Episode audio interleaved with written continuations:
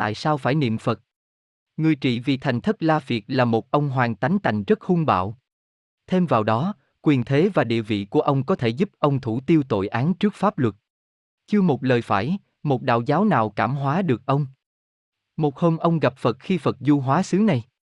Mới thấy, lòng ông bỗng cảm phục như voi dữ trước quảng tượng. Ngài có dạy ông vài lời sơ lược. Hãy tưởng niệm Phật đà, hãy từ bi thương người, sốt sắng cứu người.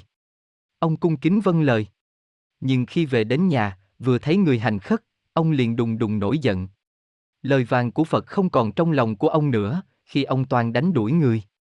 Bỗng sực nhớ lại hình dáng từng nghiêm của Phật, ông liền dịu lại, nhưng không bố thí chút gì. Tối hôm đó vợ ông lấy làm lạ, gạn hỏi đầu đuôi. Ông bèn tuần tự thuật lại.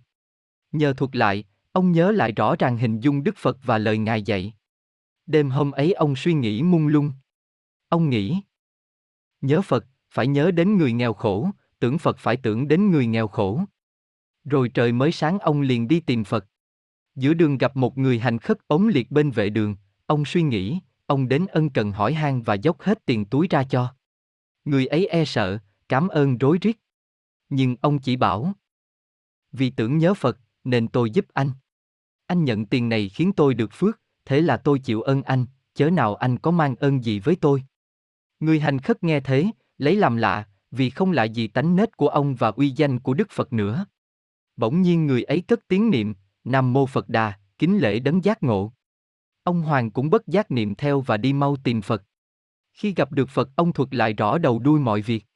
Nghe xong, Đức Phật mỉm cười hiền từ bảo. Phải. Niệm Phật, ông hãy tưởng niệm người nghèo khổ. Tưởng niệm người nghèo khổ là tưởng chư Phật đó,